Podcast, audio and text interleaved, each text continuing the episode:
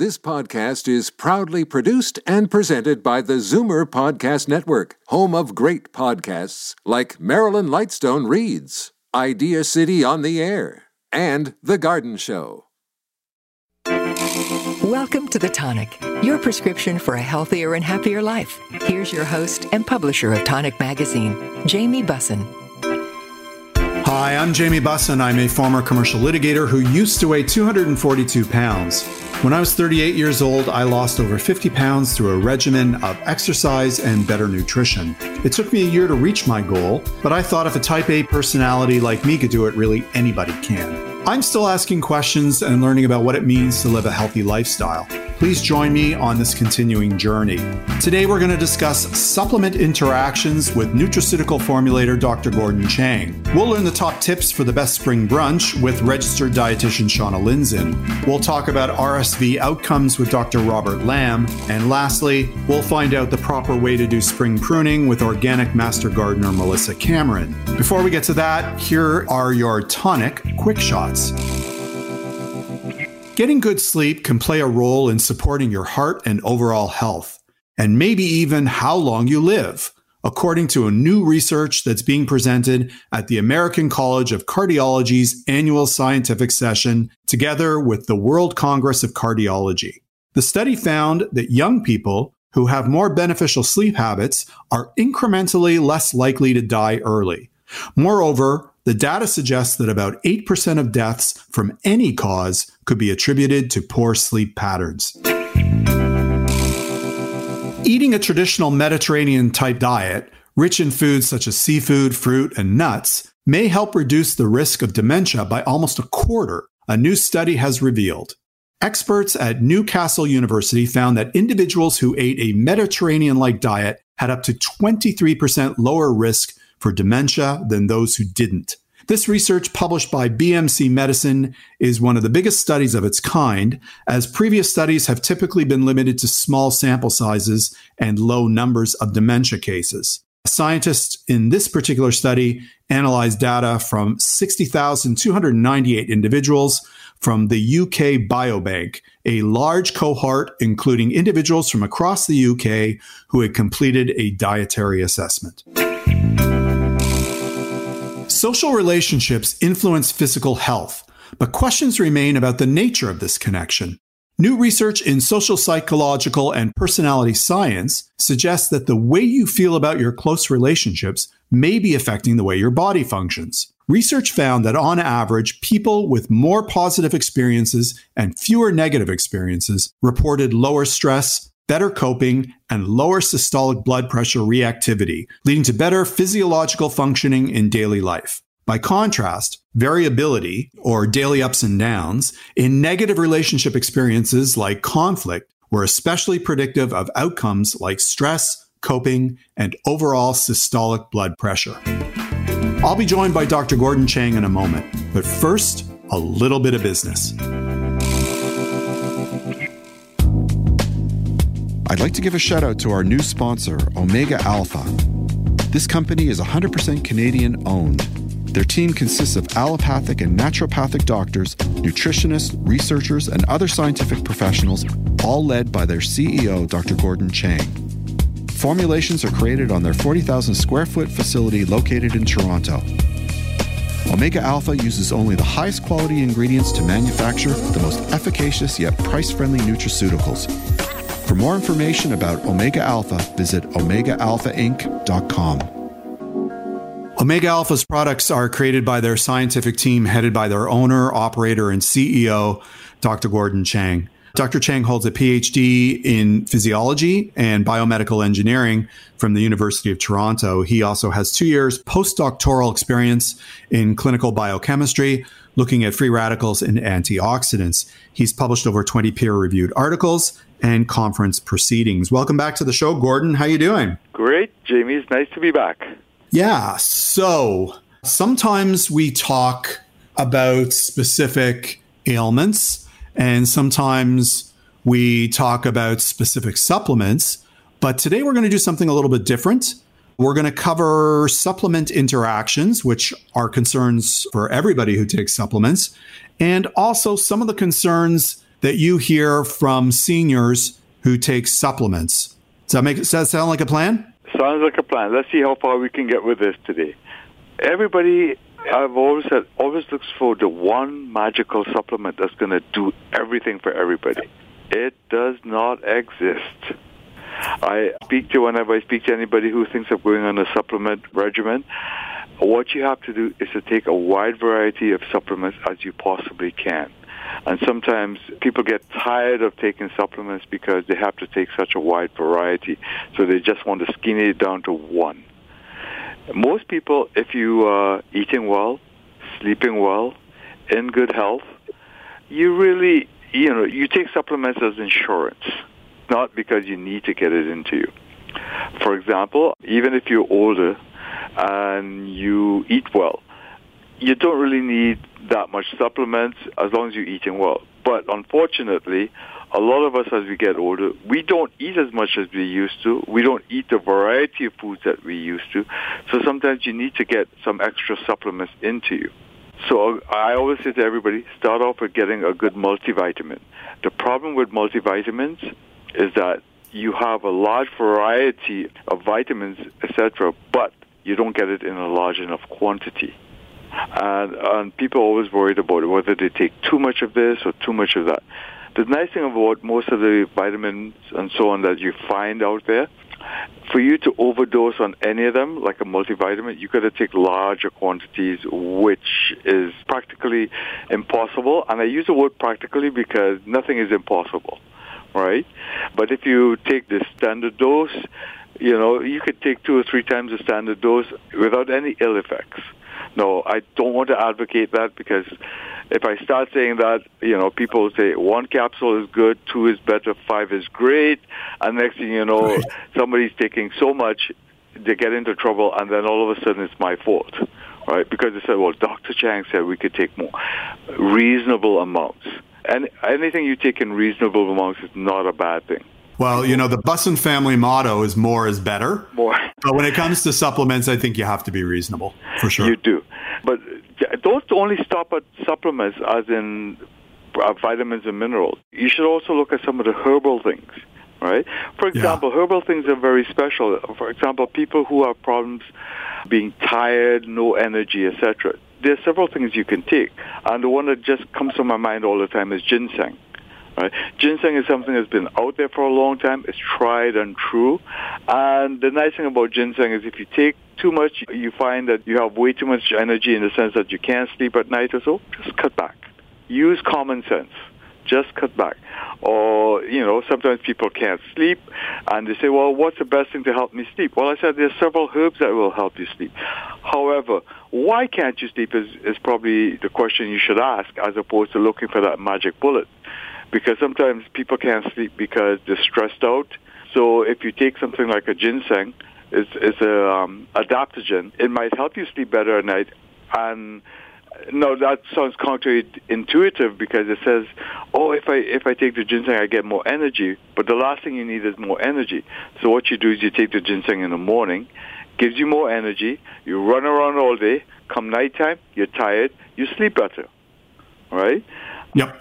There are other herbs you could take which will directly help you sleep. So things like valerian will help you sleep. You know, there, there's a whole bunch of different herbs. Uh, I am one of those people who advocate for blends of herbs or combinations. And the reason I like combinations is because there are many different pathways which some of these herbs will work.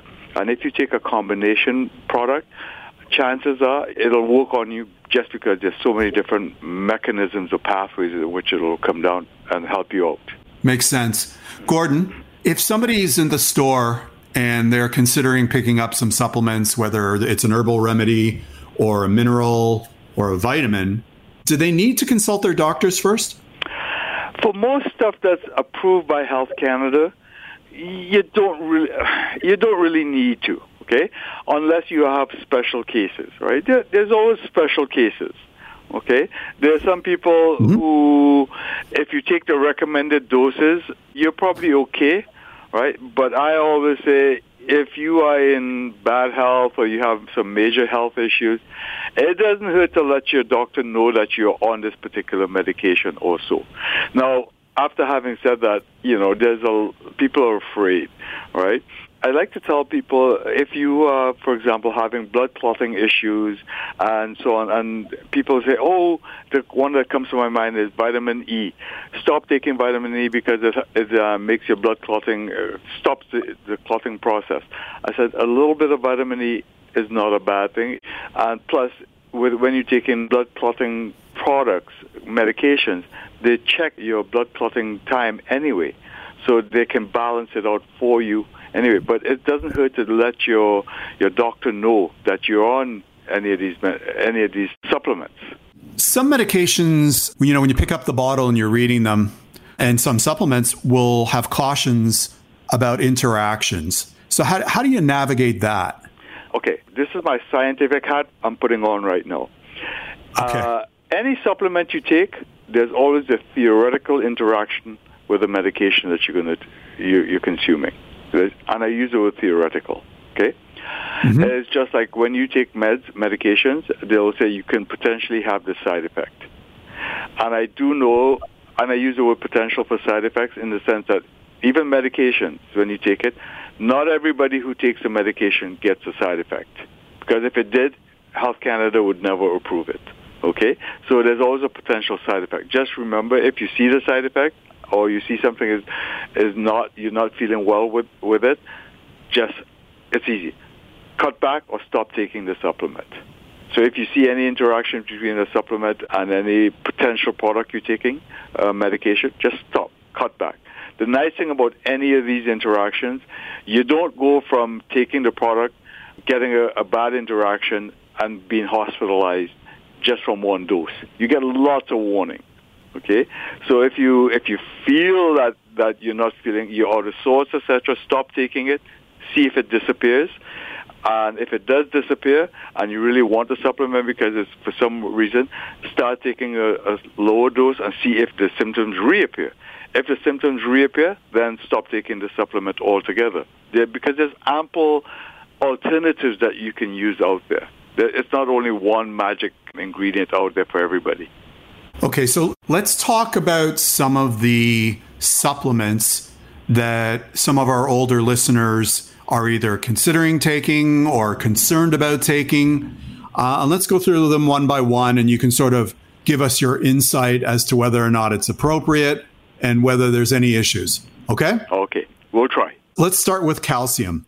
What should we look for? And is there anything we need to take with our calcium? Well, off the top of my head, most people who are taking calcium probably won't have any major side effects, except for people who, who have kidney stones. There are studies to show now that some people who take um, high doses of calcium may end up with kidney stones, and I stress the word high doses. Okay, there's even yep. uh, some studies coming out saying that you shouldn't be taking calcium anymore for osteoporosis. Again, it all boils down to dosage. The current guidelines were that you were taking 1,200 milligrams of calcium per day. Really, you probably don't need to take that much, right? Just because they say you should take it, you can cut back and, and go half of it or even a quarter of it for, for most of us. And I stress the word most of us. One of the things I, I know a lot of seniors take is um, glucosamine, etc., all right, for the joints, okay? And the issue with glucosamine is that, again, no side effect that I have ever seen or, or heard reported. Right? So that one is probably okay. Um, I know for joints, so a lot of people just take the glucosamine or they take it with chondroitin. But a lot of people have issues with joint. There's always a, a pain component in there. Anytime there's a pain component, that means there's inflammation. Anytime there's inflammation, you take an anti-inflammatory. Now, there are a lot of drugs that are anti-inflammatory, but the problem with a lot of anti-inflammatory drugs is that it, uh, it causes stomach problems with a lot of people. Okay, and so a lot of people st- um, want to avoid these anti-inflammatory drugs. But you can use some anti-inflammatory herbs which work just as good. And the one that comes to my mind is turmeric. But again, I would say take something that has other herbs involved with it, not just turmeric. Because if you take the just turmeric, again, some people may get reflux because some people do have issues with, with reflux with turmeric. Okay, so you take it with food if that's the case, or you take it in combination with other herbs, and you get much better results if you take it in combination with other herbs. So th- those are some of the ones just quickly off the top of my head I could think of. I mean, then there's the vitamins, you know, like the vitamin C. Again, most people take vitamin C. If you are a advocate of Linus, a follower of Linus Pauling, he advocated up to like 20 grams a day. And in all fairness, that's great for him, but I would not advocate that type of quantity. I would say probably a thousand milligrams a day. Now, some people will take that. Some people take more of it. You know, it just depends on the individual. Again, high doses of vitamin C sometimes have been linked with kidney stones, etc. But again, if you're taking smaller quantities, chances of that happening are slim to none. I take vitamin D3. Uh, that's you know I, I don't take many supplements, but that's one that I take every day because I understand it works with so many other minerals. Do you want to speak to, to that for, for sure. a minute? Vitamin D3 is probably one of your safer ones. Now, I know it accumulates in the, the fatty tissue, right? And right now, the current Health Canada guidelines is up to 2,000 IU a day. Okay? In all fairness, there are studies, people have been taking 20,000 IU a day without any ill effects. And in all, in fairness, if you were to take off your shirt on a nice sunny day and the sun is beating down on you, your body itself produces anywhere up to about 200,000 IU, right? In a, say, about a four-hour session of shirt off, right? And I know, being when I was younger, I could sit in the sun all day without the shirt, and I get hit with a 200,000 IU without major ill effects, other than a, na- a nasty sunburn. Okay, as we the, the problem with us as we get older, or even living here in in um, Canada in the wintertime, we do not get as much vitamin D3 as we need, and so we're always vitamin D3 um, deficient. So it's a good one that people should be taking on an ongoing basis, regular basis, right?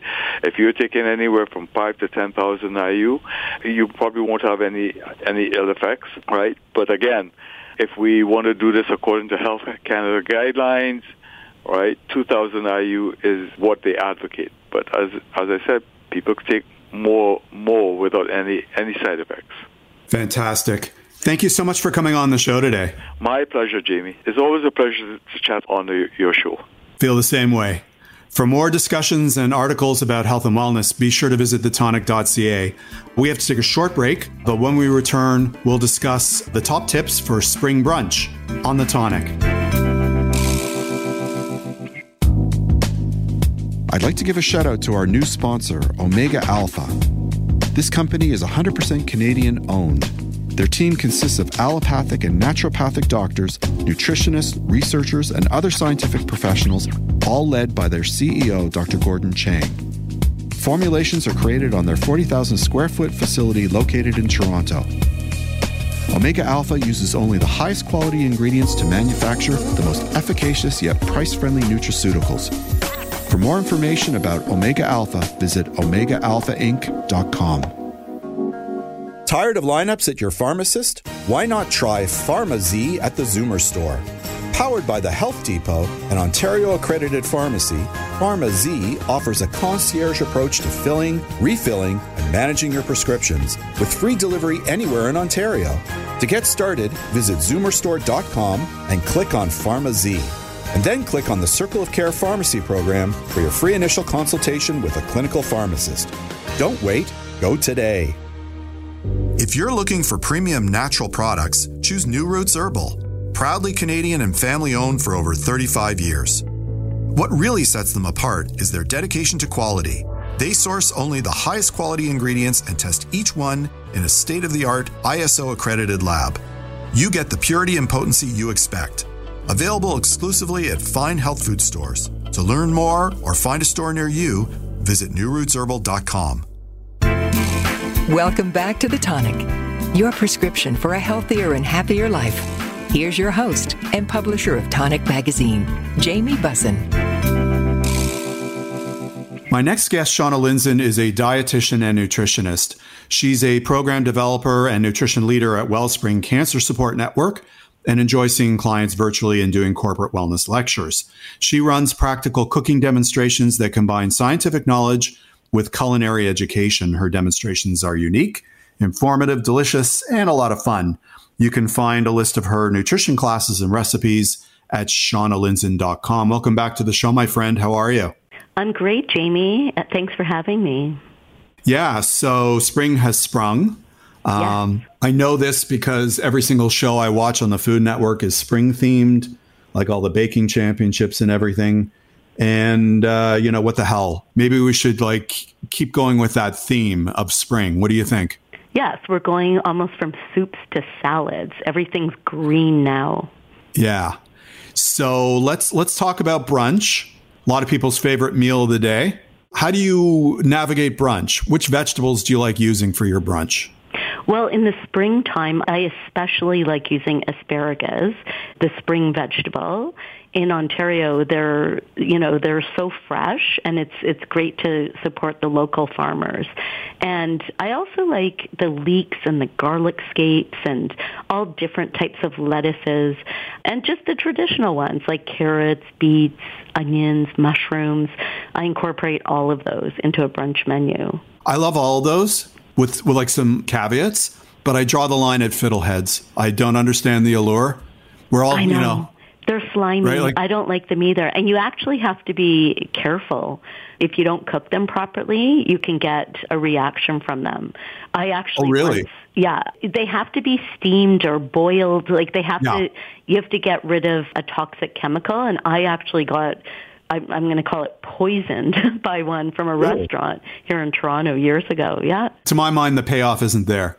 The You payoff know, isn't like there. if you have a poisonous food that you have to like really prepare, it better be delicious. Otherwise, I'm not exactly sure. And yeah, who is the and I'm pioneer? not going to go there again. Yeah, with the And who's the pioneer who decided that this poisonous food was okay to eat? Like that's the other thing, right? Like I know. at some point somebody said that thing that is really upsetting our stomachs. If we do it this way, it's actually not bad. But it's I know. I, and they're so Can't cute stand- too. They're they're pretty because they're Yeah. they're swirled. They're a nice looking vegetable, but you're right. The trade off is too scary. I don't go there. I don't go to fiddleheads.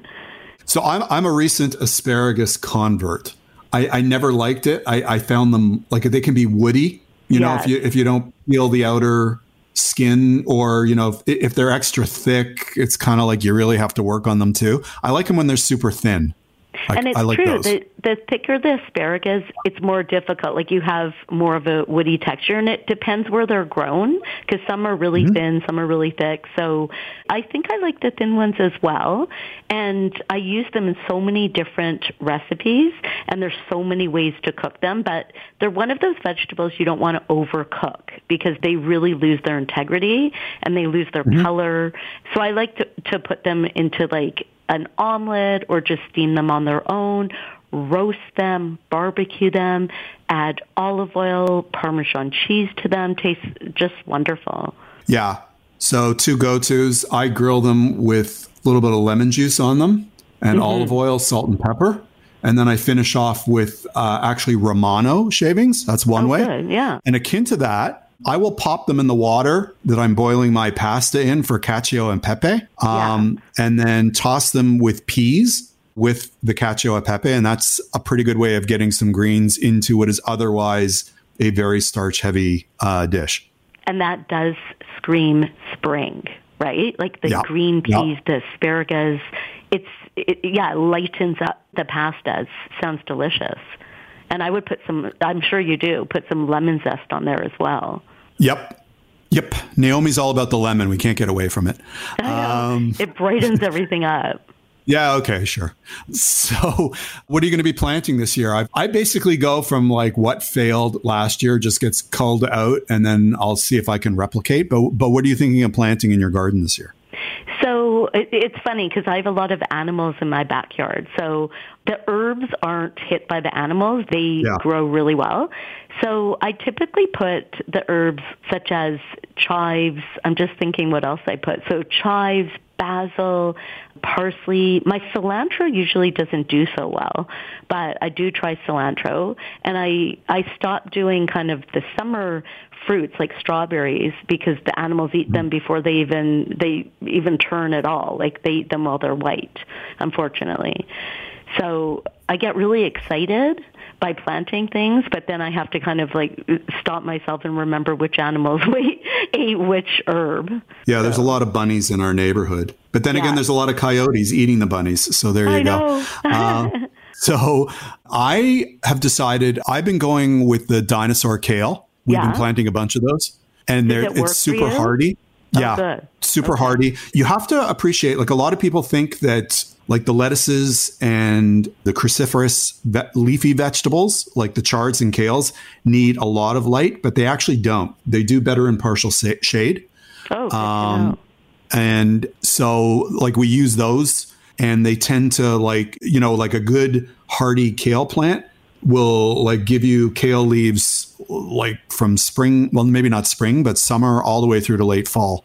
Oh, Um, we also do, like, surprisingly well with, with hot peppers in this climate. I'm, like, always shocked. Mm-hmm. But we get jalapenos and serranos and poblanos to grow, which I find surprising, but they need a lot more light. Yeah. And it's fun to like incorporate that into like when you're planning a brunch menu. I love Yeah. I I love to, you know, it depends. Like a little later in the spring, you're going to get more things growing. At the beginning of the spring, you still have to use, you know, the grocery store rather than the garden. But yeah, I love to throw. Oh, another one I didn't mention is um, fresh dill. That goes it goes fantastic in something like an egg frittata. Love. No, dill we're, we're, we're, a dill we're, we're, we're a dill free house. I- Oh, really? Yeah. it- some people don't yeah. like dill, so you guys don't like Yeah. dill. Yeah. No, dill or dill or cilantro verboten. Oh, you've got. I Um, hate cilantro, Gene. Too bad. and tarragon. Truthfully, what are your go-to foods when you're serving brunch? What do you like to put So there? I, I love to do an egg frittata, and we actually I published a recipe in the tonic for that. And I also like to do uh, it's trending now, but a sheet pan pancake. So if Yep. you're having a lot of people, it's really easy to throw a sheet pan pancake into the oven. And I also I teach that in my cooking classes. So if people go to cottages in the summer and they don't want to sit there and flip pancakes, it's a great idea to throw it into the oven. And you could pair that with like a green salad and a massive fruit plate, that type of thing. Yeah, we uh, Naomi makes these bacon and cheddar waffles that you top with poached good. eggs. And I have to say, it's like not healthy, not a health and wellness but they're fun. proposition, but it's pretty delicious. And and Yeah. again, if you have it with if you balance it with salad and fruit, and you know, I guess Yeah, that's where for- the health goes. Yeah, for people who don't like to cook, it's also it's a good idea to go to the store, pick up a few things, and you can even like take something out of a package and put it on a serving plate and it looks like you've been slaving over it like all morning if you're having guests and then just decorate it with fresh herbs or microgreens or edible flowers because it will look like you made it. So you don't So necessarily what are we have to make What are we talking about now? We're we talking about like go buying a quiche or something like that, or Yeah, a quiche, or even lots of the kind of local grocery stores sell like lasagnas. You could do like a, a mac and cheese bake, that type of thing, or even different salads like quinoa salads or Greek salads. There are a lot of f- fresh options that you can get that aren't necessarily like ultra processed. They were made by somebody in a kitchen. It's a little bit more expensive, but if you're short on time or you don't like to cook, just embellish it with some fresh herbs and it looks like, you know, you were slaving all morning on it. I'm going to give a like I, I'm not getting paid for this endorsement, but if you are going to pick up a lasagna, I highly recommend Bologna Pastificio, Yeah, which is on Dufferin, South, my, South of in my Lawrence. And- On Dufferin. Yeah. Yeah, Dufferin and Yeah. Yep. Yeah, it's pretty much homemade. everybody in the neighborhood goes there, and it is the best lasagna in the city. Yeah, and they make Uh, their noodles from scratch and it's just they're they're very good. Very good. I agree. I would agree. When you talked about mac and cheese, you actually reminded me. I, I sometimes make a pasta al forno, so I won't use cheddar. I'll use like if we have scraps of mozzarella Mm-hmm. or Parmesan or Romano, and then I will fold in like mushrooms, kale, leeks, and you can kind of make mac and cheese a little bit healthier like Yeah. that. Maybe some peas. And you can So- bake tomato slices on top for the acid. Yeah, but you wouldn't put the tomatoes in because the water content messes everything up. But yeah. Exactly. You have to put them on top. I also, my favorite mac and cheese for a brunch would be putting Gruyere cheese in there. Yeah. Delicious. Like it's a mild Swiss cheese. It is not. It's expensive though. That makes it a lot more expensive. But if you buy it at but Costco, it is it's expensive. I'm a big Costco fan. Oh man, we're throwing out all the endorsements this week. Okay. Thanks so much for coming on the show today. What do you want to discuss the next time you're on the show? Let's talk about the difference between snacks and treats. So, is there such a thing as a healthy snack? That sounds good. That was uh, Shauna Lindzon. We have to take a short break, but when we return, we'll discuss RSV outcomes on the tonic. If you're looking for premium natural products, choose New Roots Herbal. Proudly Canadian and family owned for over 35 years. What really sets them apart is their dedication to quality. They source only the highest quality ingredients and test each one in a state of the art ISO accredited lab. You get the purity and potency you expect. Available exclusively at fine health food stores. To learn more or find a store near you, visit newrootsherbal.com. Tired of lineups at your pharmacist? Why not try PharmaZ at the Zoomer store? Powered by the Health Depot, an Ontario accredited pharmacy, PharmaZ offers a concierge approach to filling, refilling, and managing your prescriptions with free delivery anywhere in Ontario. To get started, visit zoomerstore.com and click on PharmaZ. And then click on the Circle of Care Pharmacy program for your free initial consultation with a clinical pharmacist. Don't wait, go today. The Big Carrot is a worker owned natural food market that's been committed to local, organic, non GMO, and sustainable food systems since 1983. They're a one stop shop offering produce, grocery, bulk, body care, and holistic dispensary. The juice and smoothie bars and kitchen serve up hundreds of healthy dishes and drinks daily. Building community is at the core of their vision, which they deliver through education, outreach, and giving. They want everyone to share in the goodness they offer. Visit their website for more information at thebigcarrot.ca. Welcome back to The Tonic, your prescription for a healthier and happier life. Here's your host and publisher of Tonic Magazine, Jamie Bussin. There's been a lot of attention and concern surrounding respiratory syncytial virus, typically viewed as a virus that impacts babies and infants. This year, we've heard more about the sig- uh, significance RSV can have on older Canadians, especially those living in long term care facilities. For older adults, RSV can exacerbate underlying conditions, including chronic obstructive pulmonary disease, asthma, and congestive heart failure. RSV uh, can lead to severe outcomes such as pneumonia, hospitalization, loss of independence, and death. Today, I'm speaking with Dr. Robert Lam, a family physician and past president of the Canadian Geriatrics Society, about RSV risks and what we can do to limit the virus impact. Welcome to the show, Doctor. How are you? Thank you very much, Jamie. It's a pleasure to be on your show. So, what is RSV? And why have we been hearing so much about it lately? Okay. Well, I'm a family doctor, so I just want to say that I'm, I'm not an immunologist or infectious disease physician, but I have seen this virus uh, in my work. So uh, it, it is a it's a virus. Uh, it is a, a, very common one, which can cause uh, severe pneumonia, but usually it is asymptomatic and causes only mild cold-like symptoms in healthy individuals.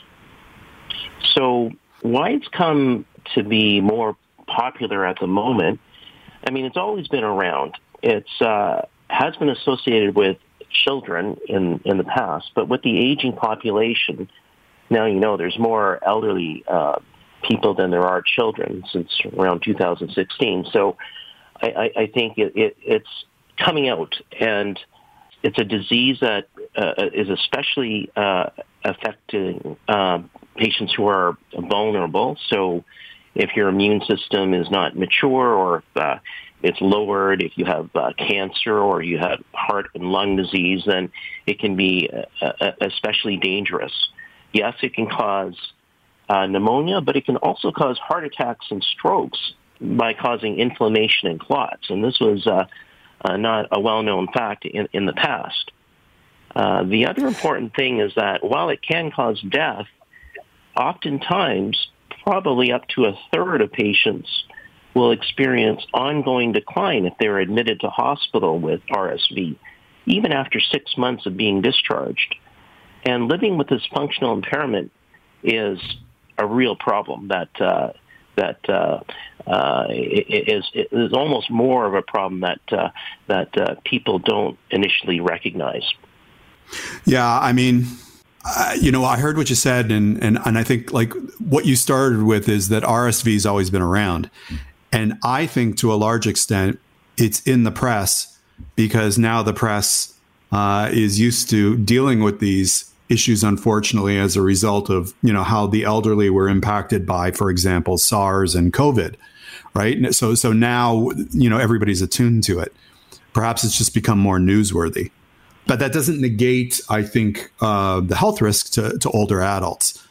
Why is RSV a threat to those in long-term care facilities well it's uh, generally uh very dangerous for anybody who, who's uh, vulnerable in, in, in, as far as their immune system and other diseases. And when you're admitted to hosp or admitted to long-term care, and I do work work in a long-term care facility, you're there because you have some functional impairment, and you're also in an area that is relatively closed. So right. we experience this, and I experienced this uh, during the COVID outbreaks, which we had uh, in the home, we would lock off or uh, close off the nursing home, but you still need nursing care, and you, these patients uh, require their meals and, and everything to be prepared. So uh, there's going to be some transmission uh, of viruses, and sometimes we don't really know where it comes from. I, I mean, everybody gets tested and vaccinated, but um, in, in, a small area like that, it, it can even if we isolate patients, it can it can spread very quickly. And uh, I was I was surprised with COVID, um, and uh, it, it, was very stressful uh, taking care of patients. And I, have had patients die of COVID, and uh, but now it's not so bad because most of the residents in the long-term care have been vaccinated, uh, as well as uh, our nursing home staff. Is RSV any more contagious than the types of viruses and bacterial infections that you would expect to sort of whip around these long term care facilities? I would say so, yes. It is quite contagious. Now, it's hard to have head-to-head studies. Okay, uh, um, these viruses they, they vary in size and shape, and uh, and um, they're some of them are slow to start. Some of them cause fevers. RSV, for example, may not cause fever as often. So there's there's slight differences in all of them, but it, it's definitely a very common virus, and it's very uh, it's very contagious. Now, whether or not it will lead to a disease in, in patients that results in a hospital admission, I do think so because there have been studies. Uh, uh, examining uh, multiple systematic reviews. So they would put all these studies together in a meta-analysis. And it has been shown that RSV is, it, it would result in as many hospital admissions and similar mortality as uh, influenza, for example, which uh, is very, very dangerous and has been uh, helped by uh, vaccination. Okay. So, uh, is there an RSV vaccine? Is that on the horizon, or does it exist already? Well, it doesn't exist already, but uh, it's been in the works uh, through multiple uh, pharmaceutical companies. But we don't have yet a vaccine. Um, we don't even have an antiviral specific for uh, RSV. You really have to have a healthy lifestyle if you want to prevent uh, RSV at the moment and that involves basically everything. You know, getting a good night's sleep and being active and uh, eating healthy. That makes sense. Difficult things to do if you're in a long-term care facility, I would imagine. Well, you'd be surprised. There's some really active uh, patients in the nursing home. I, I had one uh, elderly resident play piano for me, so we were we were uh, okay. piano pieces. she was a good singer too. Well, that's good. That's good to hear. So, you know, RSV was in the news probably earlier this year. Is this still an ongoing issue or has some of the risk abated? I think it's uh, an ongoing risk because, well, one thing is that we're not masking as much as we did before. And right. So the precautions that we had during the COVID outbreak, it really it worked for flu and RSV as well. I mean, they're they're transmitted the same way through coughing and touching. And now that we're not masking, uh, it, RSV has sort of been given the green light, and there'll, there'll be fluctuations, I'm sure, but we're not vaccinating for RSV. We're vaccinating for flu and COVID. So RSV is, I, I think, um, going to become much more of a, an issue uh, in the future. And forgive me, I'm, I'm not sure if we covered this yet or not. How is it transmitted? Is it airborne or is it, or like, well, do you have to ingest yeah. it? So certainly it, it is a virus. So if you, you droplets, so if you cough, uh, yeah. it will spread that way, or it can drop down on the floor and, and, and live on surfaces. So uh, yeah, so it, it's it's it's spread uh, usually through being uh, in an area close to the patient or touching uh, any uh, other uh, places where the virus could fall on. Well, thank you so much for coming on the show today and, and letting us know about the risks of RSV. Jamie, it's been a pleasure. Thanks so much. That was Dr. Robert Lam. Uh, for more great interviews or articles, please visit thetonic.ca. We have to take a short break, but when we return, we'll discuss spring pruning on the tonic. The Big Carrot is a worker owned natural food market that's been committed to local, organic, non GMO, and sustainable food systems since 1983. They're a one stop shop offering produce, grocery, bulk, body care, and holistic dispensary. The juice and smoothie bars and kitchen serve up hundreds of healthy dishes and drinks daily. Building community is at the core of their vision, which they deliver through education, outreach, and giving. They want everyone to share in the goodness they offer. Visit their website for more information at thebigcarrot.ca. I'd like to give a shout out to our new sponsor, Omega Alpha. This company is 100% Canadian owned. Their team consists of allopathic and naturopathic doctors, nutritionists, researchers, and other scientific professionals, all led by their CEO, Dr. Gordon Chang. Formulations are created on their 40,000 square foot facility located in Toronto. Omega Alpha uses only the highest quality ingredients to manufacture the most efficacious yet price friendly nutraceuticals.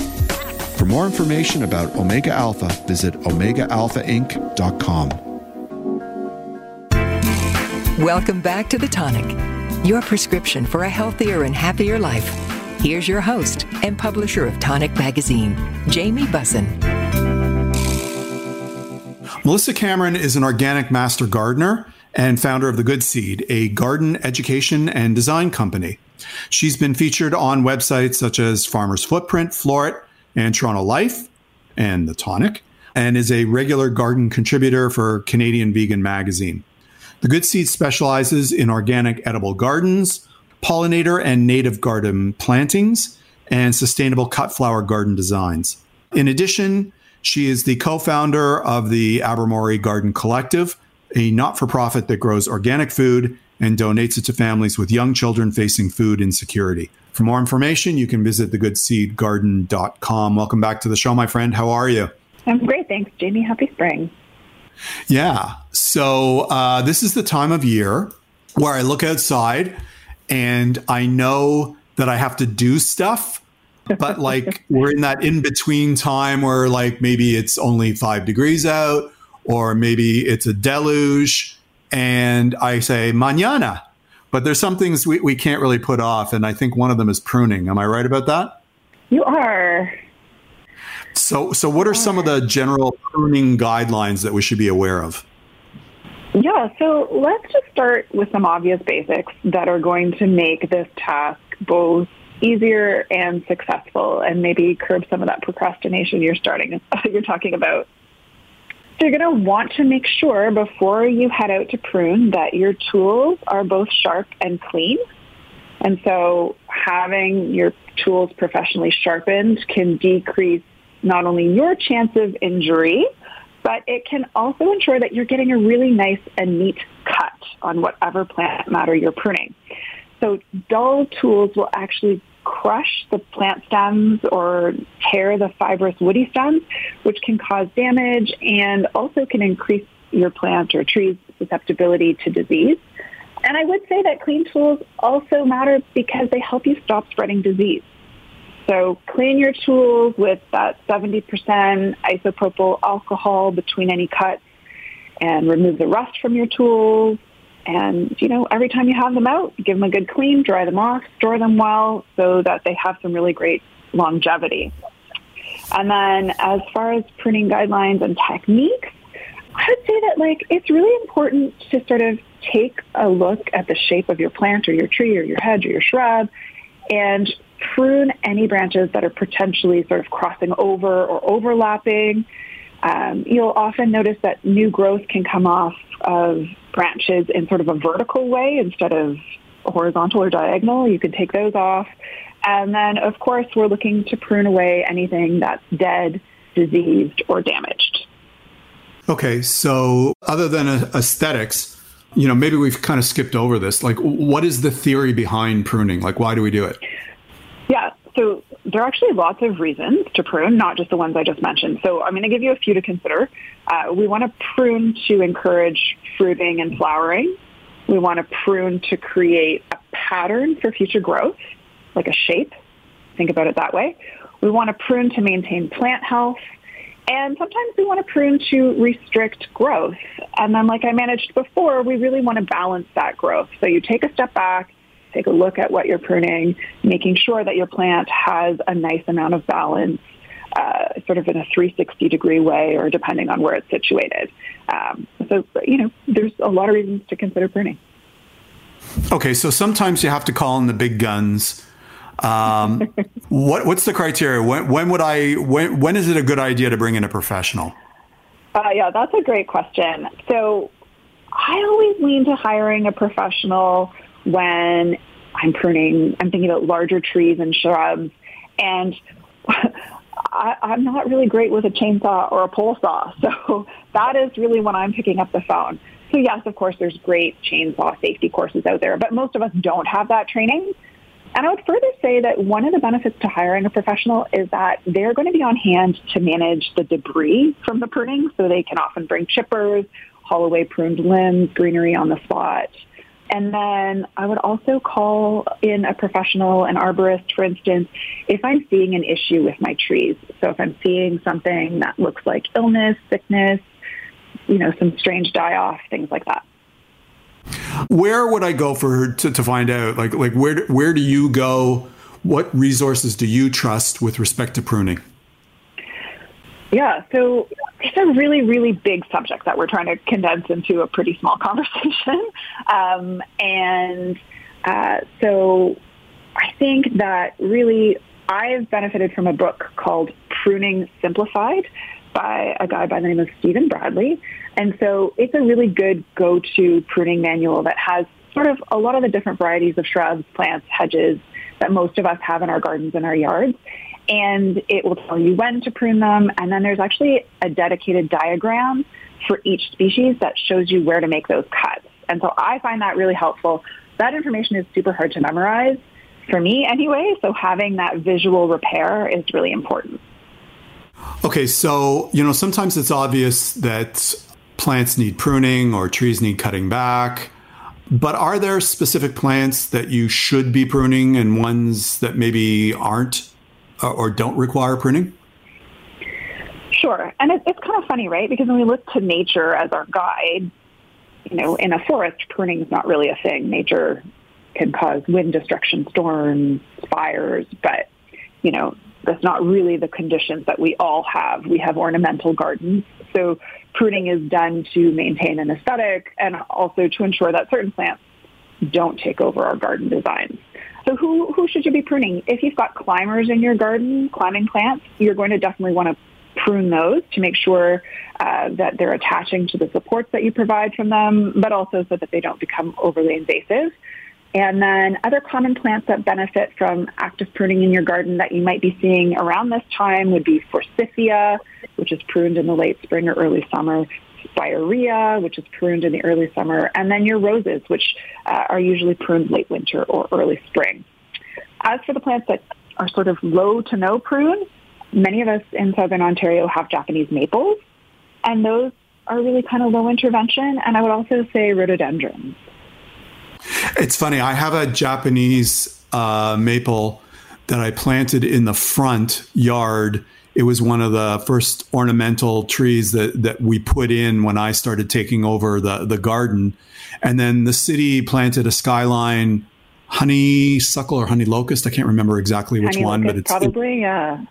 yeah. And as it's gotten bigger, it's kind of taken some of the light away from the Japanese maple. And I'm finding that I'm, I'm, you know, each summer I'm losing some of the central branches of the Japanese oh. maple. And I'm, sort of faced with a dilemma as to whether to prune or whether it's going to grow back. And I, am sort of, I don't know. I'm just griping here. I'm just, I don't, I don't know if there's an yeah. I mean, I think that you know, a lot of people do prune to improve light conditions in the city, right? Because the tree canopy can start one way and then five years later look very different in your yard. And especially if you're growing yeah. something that does love full sun, uh, investing in an arborist to come and make those cuts so that your prized sun-loving plants can thrive is a really good idea. It's a bit more complicated when we have trees that are on city property, I know. So I feel for you. That's a, that's a tough situation. Yeah, no, it's okay. So here's here's an interesting fact. I actually had them plant the city tree more on my property because I thought like I like the idea of having a big tree up front. So I think I'm actually free to prune this one. That's the old lawyer in me taking that position. So, uh, so maybe maybe that's the answer. I just I, I maybe just need to get to it. So we are in April. Are we too late to prune? Too early? Like, is there a timeline?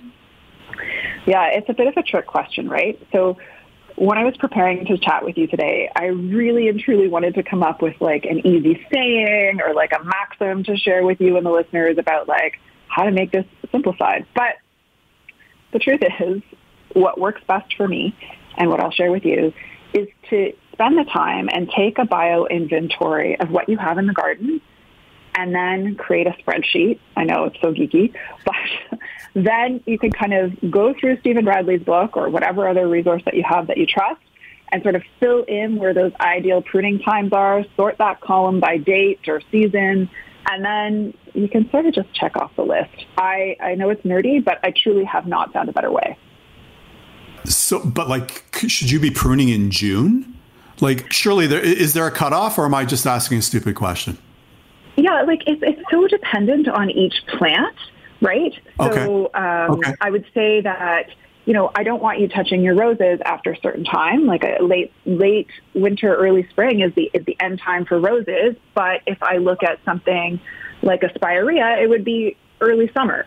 So there just isn't like this sort of one one time fits all. Uh, you know, I could also tell you that if you had shrub hydrangeas in your yard, early spring is a good time to prune them. Um, versus having like a climbing hydrangea, you would prune that late in the summer.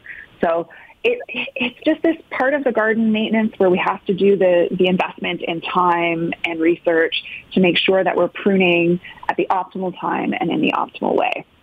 Okay, so you just if you've done anything today, you, you've reminded me that I have to deal with my hydrangeas. Uh, thanks so thanks so much for coming on the show today. What do you want to talk about the next time you're on? Uh, thanks, Jamie. Next time, I'd love to talk about garden hacks. Okay, that's a deal. That was uh, Melissa Cameron. To learn more about Melissa, please visit thegoodseedgarden.com. Thanks to all my wonderful guests, Dr. Gordon Chang, Shauna Lindzon, Dr. Robert Lam, and Melissa Cameron. And thank you all for listening to The Tonic. You can listen or download this episode as a podcast with full show notes, contact information for our guests, and links at thetonic.ca. To find out more about the show, you can always follow us at It's the Tonic on Facebook, Instagram, or Twitter. For great articles by amazing health and wellness writers, be sure to pick up your copy of the Tonic magazine. The March April issue is available free on racks at over 100 locations across the GTA and delivered with the Globe and Mail to home subscribers in Toronto west of Victoria Park. Or you can visit our website, thetonic.ca. If you're interested in providing feedback or suggesting topics for the show, you can always email me at jamie at thetonic.ca. On our next show, we'll discuss the health and wellness issues that are important to you. Until then, this is Jamie Bussin wishing you a healthy and happy week. This podcast is proudly produced and presented by the Zoomer Podcast Network, home of great podcasts like Marilyn Lightstone Reads, Idea City on the Air, and The Garden Show.